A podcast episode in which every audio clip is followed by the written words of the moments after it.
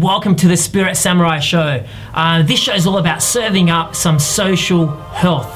Basically, um, back in about 1960s, 1966, I think it was, um, there was a town in the US in Pennsylvania called Roseto.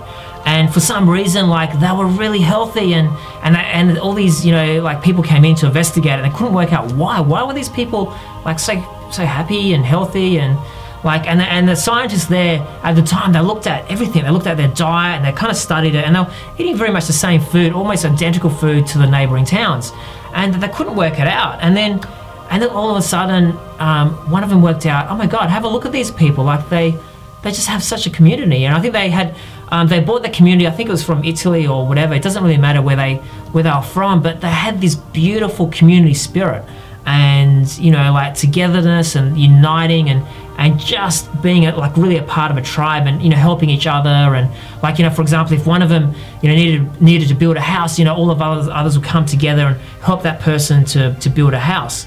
Um, that actually happens still on the planet today. Believe it or not there's parts in the world where you know people are just so beautiful and you know if someone needs help the, the whole community will come together and help help them you know build a house or you know help help that person in, in whatever way. It's actually more more and more it's more important even even more so than food like because the scientists they studied the food and it wasn't the food they were eating. So you know to me it's like you know i would rather eat nutritious food as well as have community. So you know and this is why another thing I'm so excited about Facebook and you know this Facebook is is uniting the whole planet together into these little neural networks of kind of like you know where you, like you find your tribe online. Now Facebook is as amazing as it is, and it's kind of like growing and spreading love um, around the planet.